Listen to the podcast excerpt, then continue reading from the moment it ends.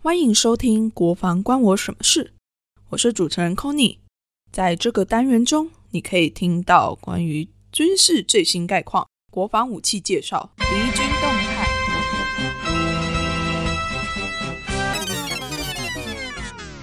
才怪！在这里，你会听到和以往军事讨论完全不同的声音和观点。如果你原本一点都没有在关心国防，这个单元会让你发现，原来国防离你那么近。如果你原本就会关心国防，也有些了解军事议题，这个单元将会让你发现，原来国防也可以这样讨论啊！好了，话不多说，就让我们一起听听看，到底国防关我什么事吧。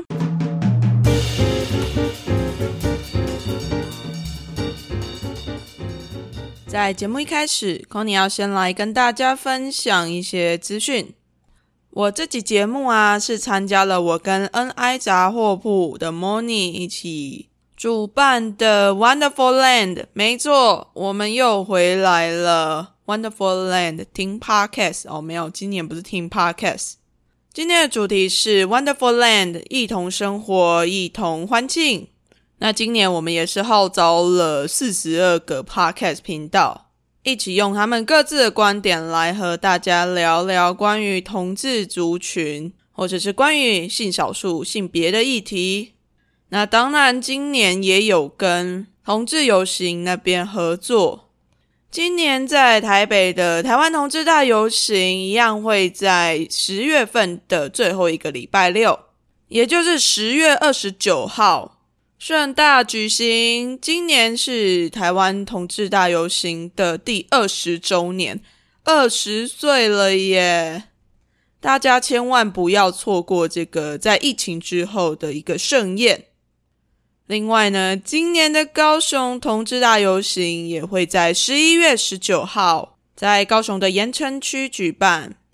我自己有参加今年的同志游行筹备志工。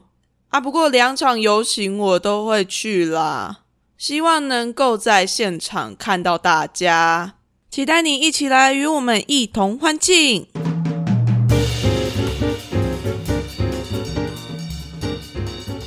欢迎来到《伪叛逆女孩》，我是 c o n y 那这一集《国防关我什么事》的节目，我邀请到了一个非常特别的来宾，我觉得。真的是非常有趣，因为那个时候在听到他的节目的时候，我就在想说：天哪，这不就是我正在很想要做的事情？就是在国防里面谈性别，又或者是把性别跟国防这件事情结合在一起。结果竟然就知道这个节目，那我也觉得他好有趣哦！啊，就是呃，他就是做汉声广播的其中节目的米娅。嗨，大家好，我是米娅。那米娅，你的我好想。就是你的那个，对，因为你的节目我真的是太有兴趣了，所以我真的是直接去听了之后就直接去 message 你，就觉得说天啊，我一定要访问你这件事情。对，我的荣幸，我的荣幸。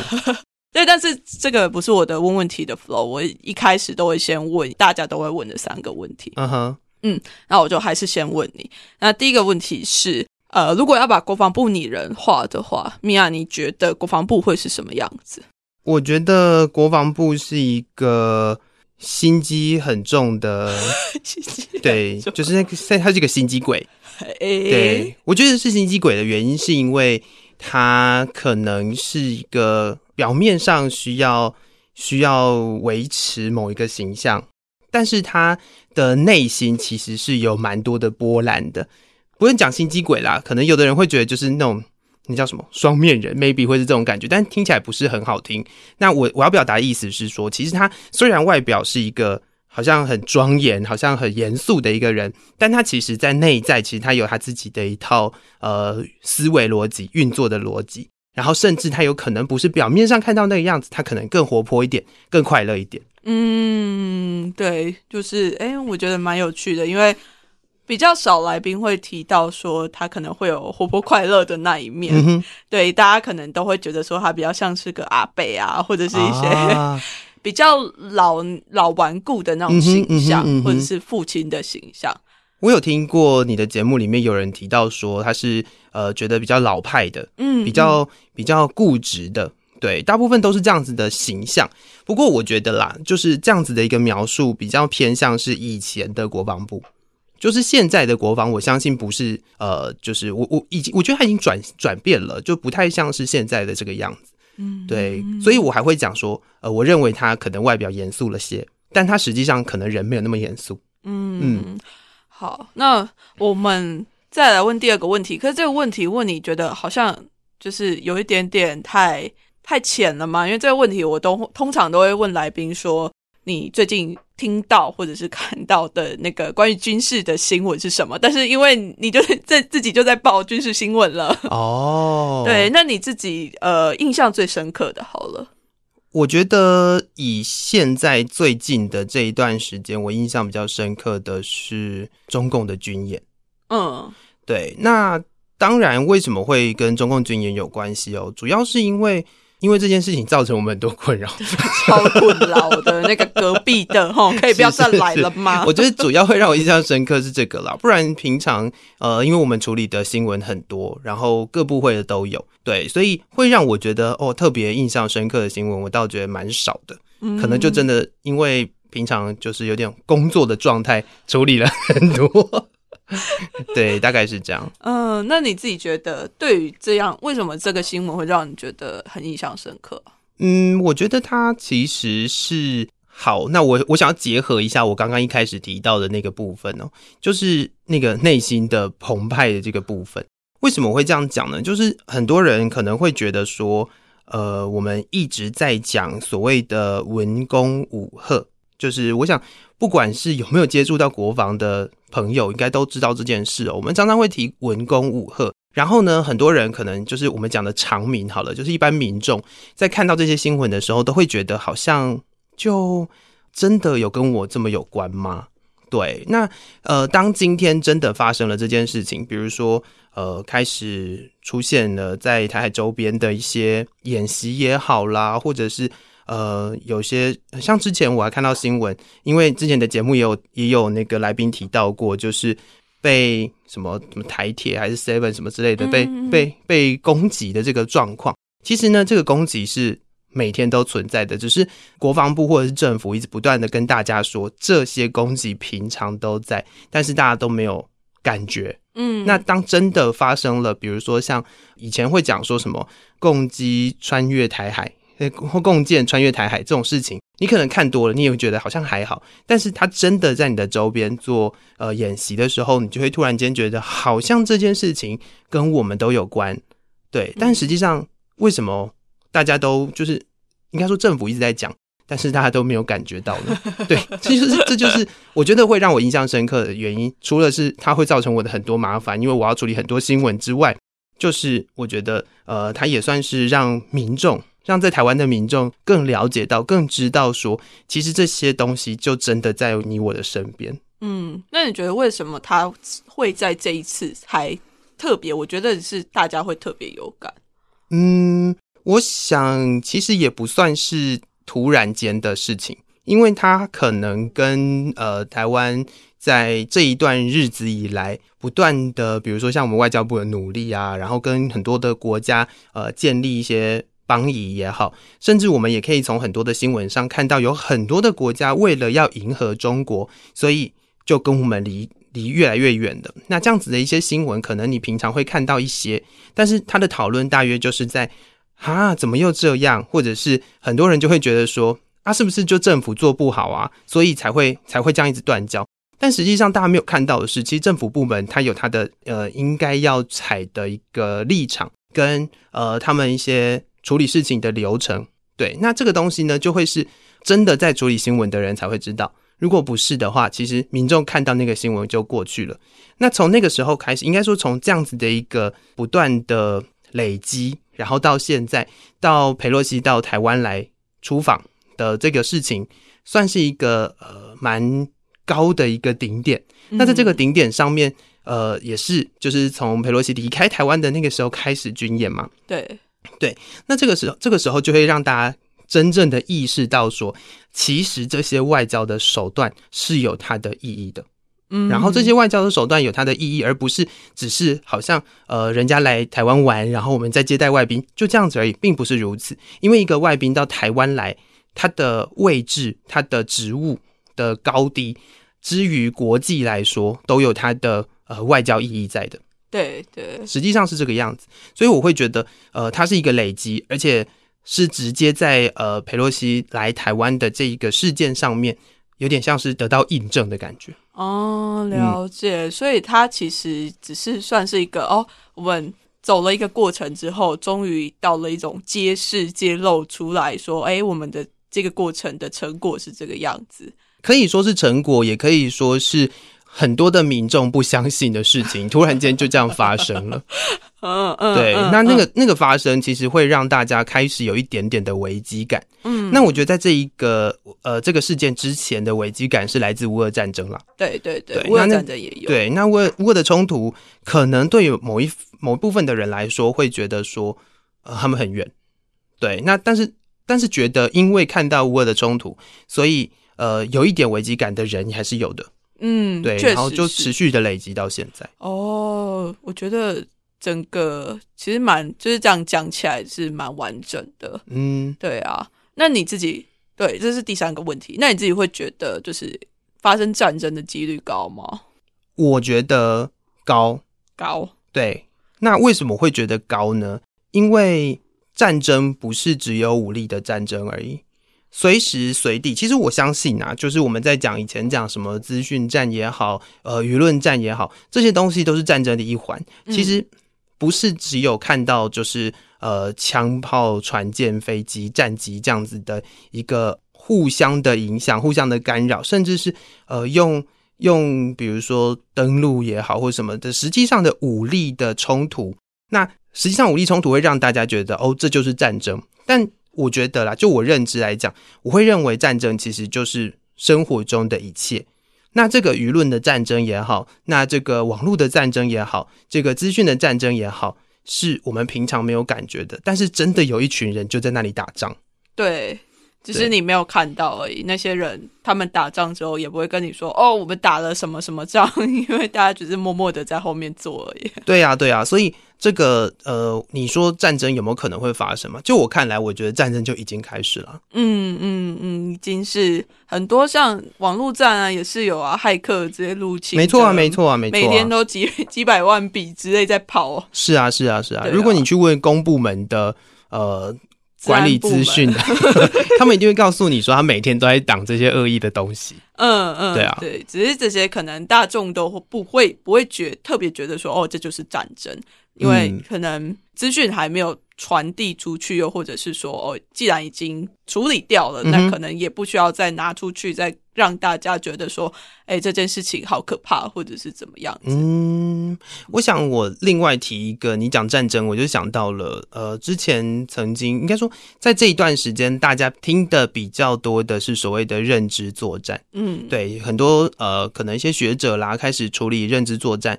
然后有些可能媒体上面的讨论会提到认知作战。那在认知作战之前，比较常被讨论的另外一个说法是不对称战争，或者是不对称作战。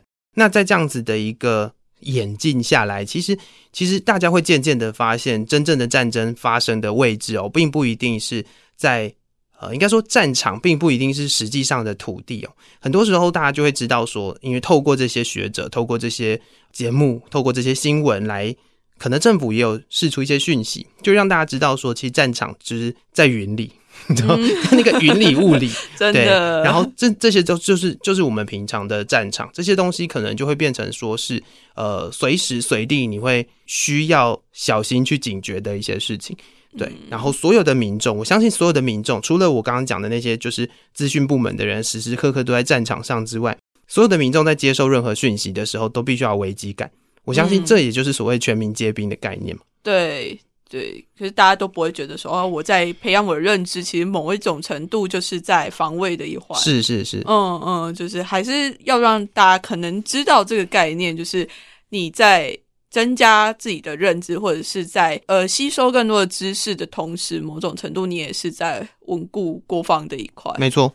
嗯，就是从把我觉得真的是要把这些东西回到自身去做，那国防这件事情它才能够真的成立。嗯哼，不是只有把国防这个这个东西是放在某一些人的身上。嗯嗯嗯嗯嗯，好，那再来，对前三题已经结束了，那我们接 接下来就要来到正题，就是要先请米娅来稍微介绍一下自己的这个节目。虽然说你自己有很多档节目，但是我就是特别想很很好奇这个这一档性别 talk talk talk 的节目。哦，这个节目其实蛮有趣的。这个节目是我可能在沉寂了一段时间之后，然后才开始被安排要去做这样子的一个节目。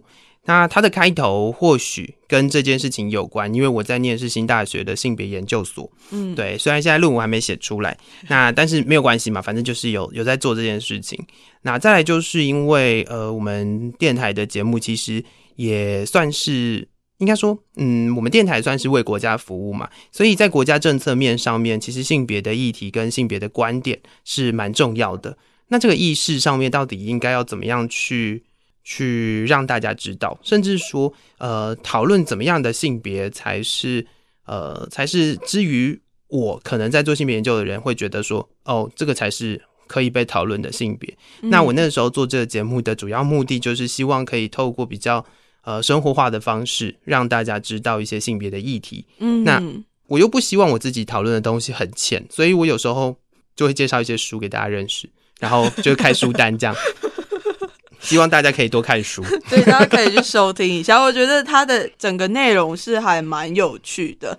对，那因为你帮你已经帮我回答完了，就是为什么你要做这个节目嘛？那主要就是除了被指派之外，也是可能因为你自己本身有呃类似的背景知识吗？算是可以说可以这么说了。嗯嗯，然后再再做这个节目，我觉得可能相较于指派给其他人。比起来指派给你，或许 你做起来会觉得比较游刃有余吗？还是就是至少我会比较知道我自己在讲什么。嗯，因为很多时候我们看到一些所谓的呃性别的讲师也好，或者是一些人，哎，我们要攻击任何人的意思，就是会觉得就是他们的观点有的时候还是蛮奇怪的。嗯，我会讲人家观点奇怪的原因，是因为他有可能还走太后面了一点点。对，有时候还在两性，或者是对对对对对，就是就是。呃，那个整个讨论都还是在一个原本的一个呃性别的刻板印象底下这个框架里面。那在这个框架底下，有时候怎么讨论就是走不出那个回圈。对对，所以我的性别节目呢，基本上很少提一个大家提到性别都会讲的东西，就是性骚扰。对我基本上很少提性骚扰的，超多的，因为部队里。不，不管是那个举光举光原地，或者是很多的什么哎公告，或者是一大堆贴的一大堆，满满的都是。我应该这样讲好了，就是今天如果在部队里面要做所谓的性别的宣导，你会看到的第一名或许就会是呃性骚扰，如何防治性骚扰？那性淫规，对，就是这件事嘛。那第二名大概就会是呃男女交往的。感情问题，这大概在心理就是怎么心腹那那一块会出现的，对。然后第三个就是在法律那一块会出现的，就是它当然会牵连到什么性骚扰跟骚法之类的东西，但是它多半会提到比较多的，可能会跟呃，就是如何处理一些，比如说婚姻的一些法律问题。我跟你讲，现在已经开始开始在部队里面出现这些，就是宣讲这些演讲的东西了，对，大概就这些。对，就我会我会觉得说，我是还蛮期待能够有更多元的不一样的性别的声音是出现在部队里面。嗯哼，对啊，那你自己是怎么样选择你自己的节目的讨论主题？因为我觉得你的讨论主题真的是非常的多元呢。就是我有看到变装皇后啊，然后有看到讨论的男同志的标签，或者是很多就是性别的空间什么的。你是怎么样去选择的？我选择议题呢？呃，很简单，就是我那个礼拜觉得什么事情有趣，我就会我就会这样做。这个非常的容易，因为当你一个礼拜都要产出一集节目，然后他有时间压力的时候，基本上就是这样了。我这样很实在吧？对，很实在。而且我觉得，因为你本身可能也对这些事情是有接触的，不然谁没事可以请得到变装皇后？哦，是啦，当然就是在呃我自己接触的一些领域上面会比较有关系。但是，哎，你有发现另外一件事情，就是我不管怎么邀。我都不会走到女同志的群对啊，因为群体里面，因为因为就是你知道这个这个群体就离我很遥远，所以所以对我而言，就是我没有什么机会可以跟女同志对话。哎，你现在正在跟一个女同志对话哦？对啊，这是我对啊，所以我才会在一开始的时候说这是我的荣幸。对啊，呃，我觉得很有趣，因为每个呃可能做自媒体的人都会知道说自己的涉略的范围是有一个局限性的。对，但是我觉得就是能够意识到这个局限性是一个还蛮重要的事情。是啊，而且我在做这个节目的时候，我有一个很重要的一点，就是我就不是很想要提性骚扰，或者是大家主流会认为性别应该要讨论的议题，所以我就尽我所能的去呃发想一些不一样的想法。嗯，对。那比如说我之前谈标签这件事情，那。谈男同志标签的问题，也是从就是比如说网络上面看到一些资讯开始谈起。那有的时候会想说，呃，我们就介绍一些书，但是书其实有分很多种。对。那我很多会谈到，呃，应该说我在节目里面会提到的书，可能会比较偏向就是文化研究的那一块。对。那文化研究当然有分很多种，但是呃，我自己接触比较多的就是文化研究的部分。所以，所以其实你要说好像很发。就是很多元，很很很多有有的没的，但是你会发现它整个就是归纳起来，会多半都还是在文化研究的领域里头。嗯，对，它其实就会反映就是这个制作的人，他主要的研究的方向是什么，或者是他主要感兴趣的领域是什么样的方向。是啊，是啊，是啊，所以这样子其实好像也没有很多元。不过 没有，不过我不过我就觉得一定要聊到一个我自己喜欢的主题。是的，这这是最重要，不然怎么做得下去？确实，确实，不然就变成交功课一样的去做这件事情。我觉得在我真的忙起来的时候，因为我其实不是只有这个节目在做，所以我有时候真的工作忙起来，有时候真的会有点像交功课的状态。但是我能够很努力的去呃在。就是再多想一些东西去放到节目里面，也是我自己算是一个目标的的达成吧。就是我心里面可能还有一个想要做到的事情，对，所以我那时候很努力的做了一件事情，就是去访那个酷儿影展短片的导演。嗯嗯，对，那这件事情对我来讲是一个很大的挑战，原因是因为呃，我有访过美国人，但是我没有概念是假设这个美国人可能。中文不太好，我应该要怎么办？对，但是还好啦，就是导演的中文还不错，而且他也觉得他要用中文跟大家分享，所以呃，后来我们中间当然有一点点的讨论用英文，但是呃，能够让他就是用中文的方式呈现给听众朋友。然后让大家可以诶知道这个呃库尔影展这个导演他透过什么样的方式去做他的作品，那这就是我觉得诶我往我自己想要做的事情的那个目标前进的一步，这样。嗯嗯，蛮有趣的，大家可以去收听一下，就是这个导演他是童装仙女的，对对对，导演，那他就是在讲一个变装皇后的故事，就是更详细的。创作过程或者是内容，大家就可以去收听性别透透透。它其实可以在汉声的那个网站上面找得到。对，那如果说呃大家觉得要搜寻网站有点麻烦的话，呃，我的访谈通常都会剪辑过，然后放到我自己的 podcast Mia Talk 上面。Mia Talk，对啊，所以如果有兴趣的话，其实是可以听看一看。对，那我也是觉得说，因为这些题材。可能对很多人来说是陌生的，是啊，而且可能是比较比较小众的。对，那我就会希望用用我的力量，用我的方式去介绍这些陌生的题材、比较小众的题材，给更多的人知道。嗯，那我其实蛮好奇的，就是因为毕竟是在国营的电台里面嘛，那长官听到了这些议题的时候，他们会有什么样子的反应吗？你有印象一些比较深刻的？反应吗？还是其实他们都还好？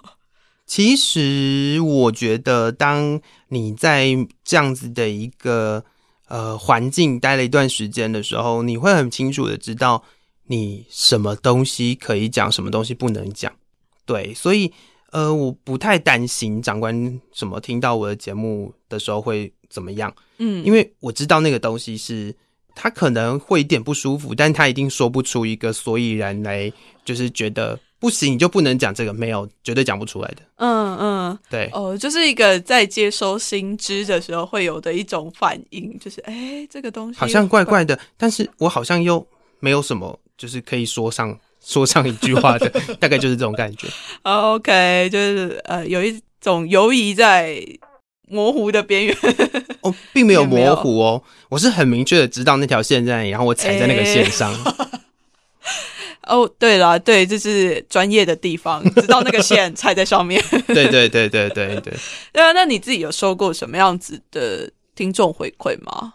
嗯，我觉得我的听众，呃，应该说广大听众回馈的部分比较少，但是我们因为今年刚好碰到电台的八十周年台庆，然后就有，因为我们有收那个，呃，算是。你跟汉森电台，就是听友跟汉森电台之间的一个什么小短文这样子的一个方式，征文的题材，然后就有人提到，就是呃，因为无意间听到我在做节目，然后就诶，好像之于性别的这个领域或者是这个议题上面来讲，好像打开了他就是某一个眼这样子。的那种感觉，对，那他也写了大概一千多字的的内容，然后我也对对对，我就觉得哦，这是一个很认真在在呃处理就是节目的人，就是很认真的在面对这个节目，是啊是啊是啊，所以我觉得，就我们常常会讲说，这样子的节目，你到底能够影响多少人？我觉得只要有一个人听，我就很开心了。嗯，对啊，就是我觉得有时候我们在制作。的时候，常常也都会保持着有人听，我就觉得啊，我就会继续做下去。没错，没错，没错。先不管有没有回馈嘛，就是先那个有人听再说嘛。对，那你之后还有想要做什么样子的题材吗？其实我直至今日哦，我都还没有很努力的在处理呃我自己实际上比较比较感兴趣的主题。对，就是情欲研究的部分。情欲研究对我来讲比较复杂一点点，但是我很难找到人实际上可以跟我谈情欲研究。对，那这也是我不太敢碰的地方，因为有的时候你知道，谈性别跟谈性又是两件事情。对，如果今天我我虽然我做这个节目，我希望可以谈到性，但是我谈性的时候，我我就得要踩在一个就是毕竟是大众传播媒体的那个线上面，我就是尽可能的让它变得比较。没有那么有攻击性，嗯，对对，所以这个我还没有下去，我还没有投入这件事情的原因，就是因为我还在想，我还在考虑我可以怎么去谈它。嗯，确实，因为在真的谈到性的这一块，大家可能又会比谈性别再更敏感一点点。确实，确实，嗯，但是其实呃，性跟性别基本上很难分开啦。确实。确实是这样子，没有错。但是可能社会上面对于性这件事情，还是有非常多的污名，或者是会有一点误解。我觉得污名跟误解倒也不是，应该说污名跟误解是一回事。但我觉得比较可怕的是，大家没有办法谈性，嗯，就是连说出口都不行。嗯，对，所以这这这是一个呃社会上的问题，但是。这也是在能够是应该说，这也是我试图想要突破的一件事情。嗯，我非常期待，就是如果真的有机会能够在呃性别头头头上面听到这样子的讨论，我觉得是一件很好的事情诶。因为好，我自己啦，就是呃，国防部都会被我视为是最保守的那个部门。如果在这个部门里面的。呃，一些制作出来的东西，它能够真的去讨论的时候，那其实这个社会说真的，它就已经是进步到某一个程度了。Maybe 我真的做出来的时候，那就是我工作最后一天的时候。我也不晓得接下来会怎么样。希望啦，希望啦，希望可以持续啦。我觉得，对，我觉得能够被谈其实很重要。嗯，对啊，对啊，对啊，对啊。而且，嗯，我蛮好奇，就是因为你的诶节目里面好像也有谈到同志游行嘛。嗯哼。嗯，啊，我觉得很有趣，因为我自己在之前在部队的时候，我有参加过同游嘛。是。但是部队里面，在我当时大概就是好几年前了，对我去参加完之后，我把我的呃照片播在脸书上面，然后我就被学长说：“哎，你要不要收敛一点？”哦，对，OK OK，那这个这个部分我可以分享一个小故事，就是我身边有个朋友，然后他之前也是在部队，然后他也是参加了，哎。他是有参加游行，但他那一次的会被发现，并不是因为游行，而是因为立法院旁边的集结。那个时候好像是同婚的那个的的，忘记是投票还是什么了，反正就是就是就是在那一次的集结上面，然后他被新闻拍到了。哦，对，那那个被拍到其实也是一整群人，然后就扫过去，突然间一个 zoom 这样子而已。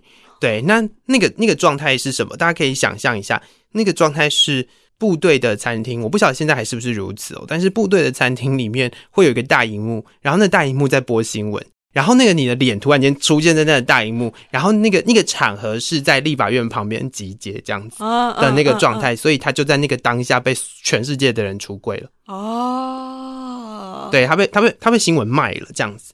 然后呢？从那一刻开始，原本跟他还不错的学长都跟他不好了。然后他就被长官就是叫去，就是问话干嘛的，这样问了一圈。然后后来，呃，因为那个时候他其实也已经在考虑退伍的事情，那所以他后来也就是退伍了。嗯，对。那这件事情其实，在我的心里面，呃，算是我觉得蛮蛮诧异的。为什么呢？因为我觉得这个是。言论自由的一部分是对。那当我们大家都会觉得说，其实呃，只要你是在台湾这块土地的人，你都有你都拥有你的言论自由。是。但是遇到了比如说一些呃，可能长官不喜欢的议题也好，对，那可能跟呃，比如说同婚也好，同志的议题也好，或者是可能有的人会去讨论，比如说 face 好了，就是比较泛政治化一点的议题，那大家就会觉得说啊，不对，这个你要行政中立。那你又把行政中立搬出来的时候，实际上行政中立并不是如此。对，行政中立跟言论自由是两回事。对对，所以那个时候我有跟他聊过，那他也很难过，因为他觉得他在那个地方没有办法好好的待下去了。那算他出来之后，他也算过得还不错。不过我觉得啦，就是这是在部队有可能会发生的事。对我自己，我我自己的状态，我没有被找去啦，但是就是有有人来提醒我这件事情。对，但是他也是会有一点会让我觉得说，哎。为什么会这个样子？就大部分的人会觉得这是善意的提醒，对。那那个善意是什么？那个善意其实就是你把自己丢进一个框架里了。那那个框架是呃，长期以往大家在在这个环境里头建立起来的东西。不过我觉得啦，就是呃，要对抗这样子的问题，第一件事情就是你要真的很不怕死，就是你的脸皮要非常厚，是对，脸皮要厚到。厚到你会觉得说，反正你骂我啊，我都不会怕你的那种状况，才有可能去松动这件事情。是是，就是要有勇士吧？对。那我自己做的事情，其实就有一点点类似这个勇士在做的事情。是啊，就是我我其实没有自己，应该说我自己并没有主动的出柜。但是如果你要问我的话，我会跟你说，嗯嗯嗯。但是我有一件。呃，我自己觉得蛮精彩的事情，就是我的办公桌上面会放彩虹旗哦。所以如果你看到你有事情想跟我谈的，你就来跟我谈哦。我就会觉得，就是你想要跟我分享你的事情，我就会愿意跟你聊。那如果你觉得，诶，好恶心哦，那就是我们两个人意见不不一样，关系。对对对。那但是我身边有碰到一些人是这样子，就是他原本对同志或者是 LGBT 的观点是负面的。但是因为知道我可能可以谈，所以跑来跟我聊了一下之后，哎，现在其实他是一个很友善的人，嗯，对，其实这种人也是有，所以我觉得有的时候，呃，要让大家知道你的立场在哪里，还蛮重要的。对对，我觉得我也是非常应该这样讲嘛，我只是鼓励出柜啦，因为我自己之前在部队的时候，到比较后期的时候，我是整个是大出柜，大家都知道我是 我是女同志这样子。对，那所以说，就是我出柜了之后，整个单位的呃风气其实是蛮友善的哦。对，怎么说？就是他们也没有对我有什么样的其他的言辞上面，就是反正大家都相处的很融洽，然后大家也都会直接问说：“啊，你女友怎么样？”哦，对我还就是带去，就是带那时候的伴侣去吃，就是跟大家一起聚餐什么的。对，所以他的整个风气是非常的，会让我感觉到不会不自在。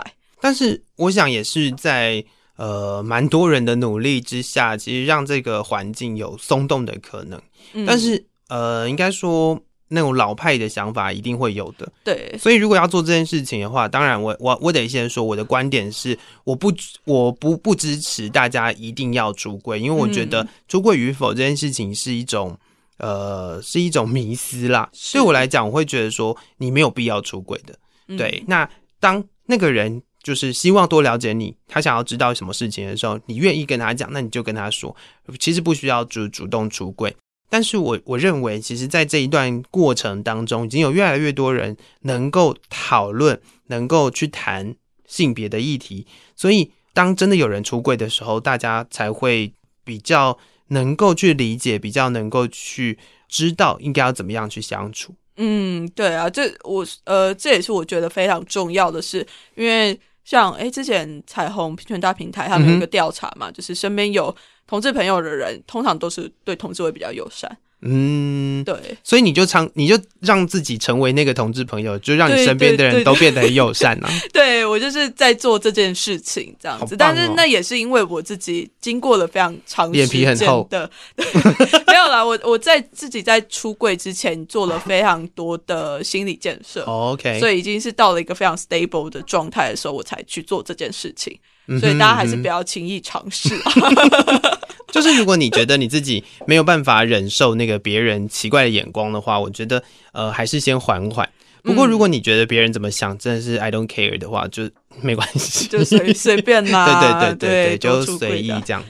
呃，那因为我还有另外一个问题是我很好奇，呃，因为我在国外的时候，嗯哼。参加同志游行，有时候我都会看到，像是呃军人啊，或者是警察，或者是一些消防队、一些公家机关，他们甚至是他们这些公家机关里面都会有成立类似呃非常友善的彩虹，可能彩虹警察联盟，或者是彩虹消防队联盟。对对对。那你觉得国军目前未来啦，有没有可能有机会组成类似这样子的东西？会。为什么我会这样讲呢？因为如果说大家有大概接收到一些讯息的话，你就会发现这个呃某一个部分的源头是从国防医学院开始。国防医学院有一个就是彩虹社团，嗯，对，那他们当然就是在做蛮多。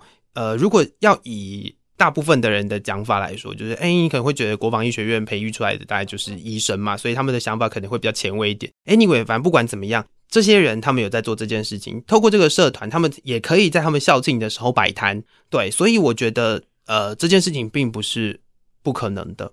这是只是呃时间上的问题而已。嗯，越来越多人关注到这个议题的时候，我相信这样子的一个组织会会出现的。嗯，我觉得蛮好的，也可以知道说国防医学院其实本身那算是学生的社团吗？是学生的社团，但是但是你想嘛，这些人还是会毕业的。对，那他们毕业之后会不会有可能会组织一些人，然后就是有点像是嗯努力在为部队里面的 LGBT 发声呢？我觉得这很重要哎，就是因为我会很。就是我在想的是，有的时候，呃，在学生时期的组织，很有可能一到部队了之后，就全部都被打散了。嗯嗯嗯。对，其实这个状况还蛮常见的。那我就是还蛮期待说，哎，这个力量能够是继续被维持起来、被传递下去的。我相信会啦，只是说，呃，能不能应该说这个组织是不是一个就是官方承认的组织？这这这可能是另外一个议题。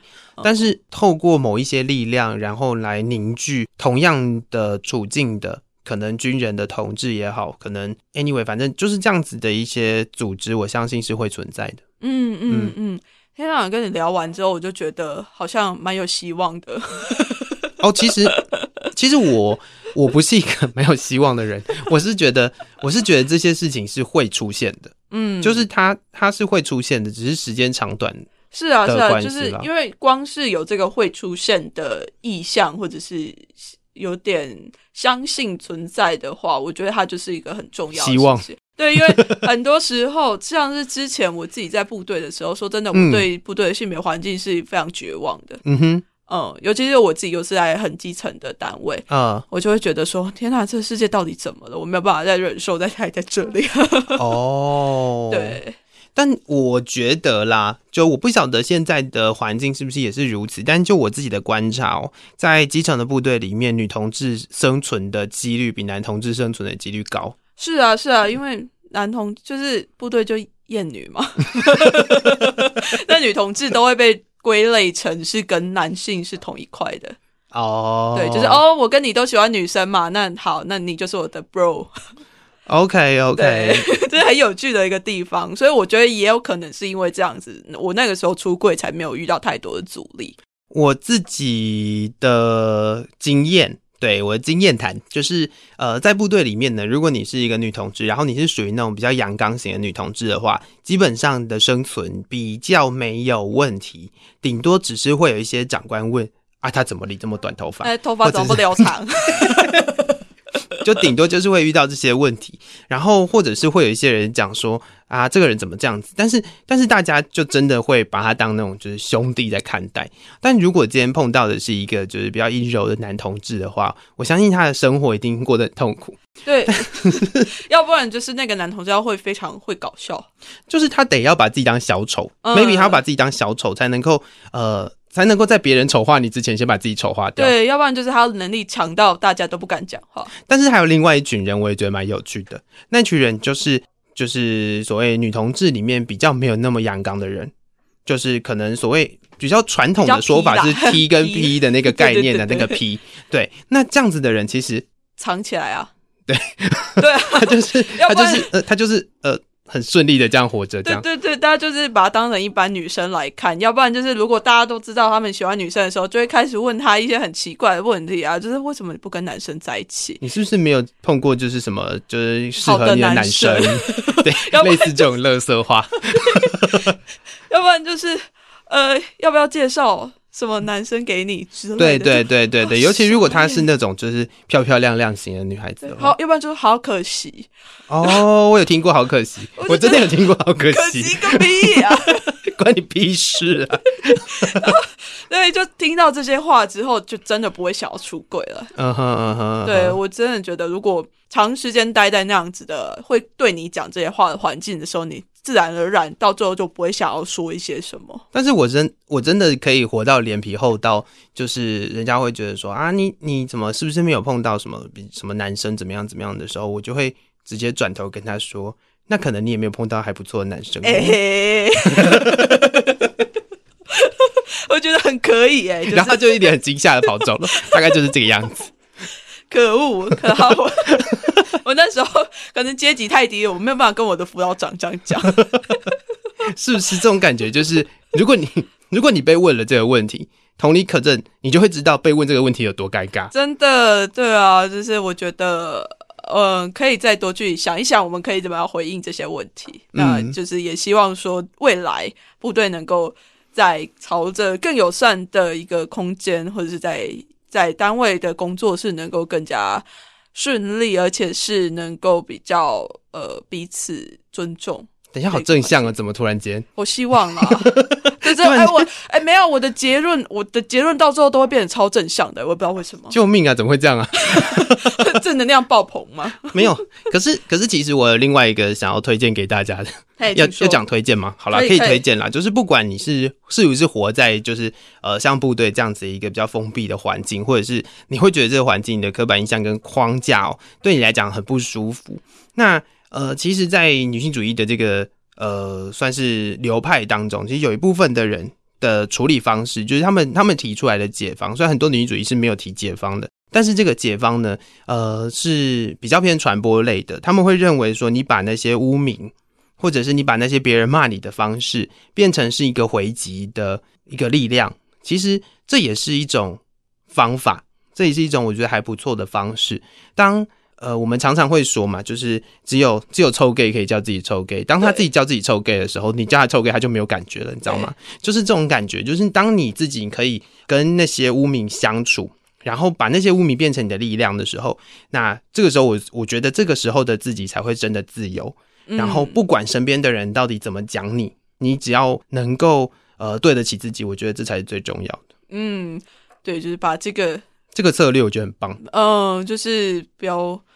应该是说，把不要太在意他们讲的那些话，就呃，对啊，我就是这样，怎么样？没有，就是你把那个标签变成盔甲，你知道吗？嗯，然后你就会变成一个很强大的人对，可是这这真的需要非常要很长的时间，对，就是他需要去内化这件事情，然后去真的去了解到说，哦，这个标签它其实不会伤害到我。嗯哼，那我就是我，那我跟这个标签是没有关系的。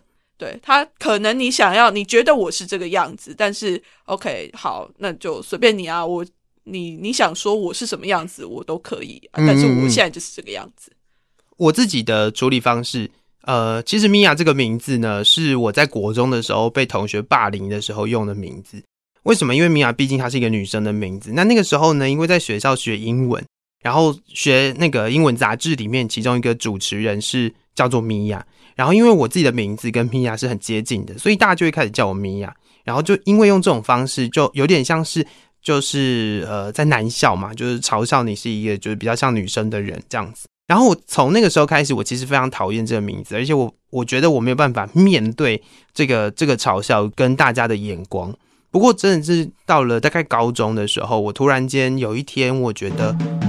好像没什么不好，然后我就我就突然间把这个名字抓来用了，然后我就一一路用一路用用到现在，所以我就会觉得说，它也是我自己觉得的一个呃认识的一个过程。然后再就是为什么要把一个名字当成是是无名呢？有时候不一定是这样，有时候它纯粹就会变成是，当你接受它了之后，那它就会是一个身份，它就会是你的一个呃 icon。那你你拥有了那个 icon，你就可以。你就可以不怕别人怎么讲你了。嗯，我那个时候是这样子，然后我后来就一一路用到现在，嗯，就很用的很自在。对啊，我觉得很好。哎，我自己的名字也是，就是那个抠你那个抠，我我我中文都用那个 手指头在抠的那个抠，因为那个之前是我在进到一个女同志群组的时候，然后我就跟他们说，我英文名字就是叫我抠你就可以了，然后他们就开始笑我说，哦，那到底是要抠哪里啊？抠什么？抠什么？对，那我那时候一开始很尴尬，但是一直到后来，我就会觉得说，哎，其实这个名字很好啊，没有人要跟我撞名，我也觉得很好。鞋子，对，啊，鞋子。鞋子对啊，有一个鞋子的牌子就叫 Kony，但是他不会写这个口啊。哦哦哦，确实 确实，那个中文字的部分，对中文字的部分，他不会写我的口这样。OK OK OK，所以我就会觉得说，哦，那我再把它拿来用，我也觉得很好。反正大家没有人没事会叫这个名字嘛。反正到现在，你要说我抠谁，你抠我啊，没关系。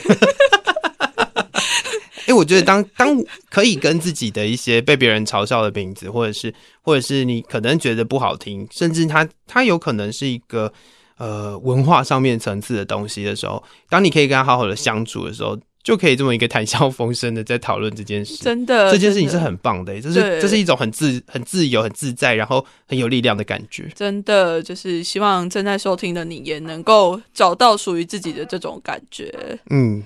那么就谢谢米娅，谢谢，非常开心，今天聊好久哦。其实我都没有看时间。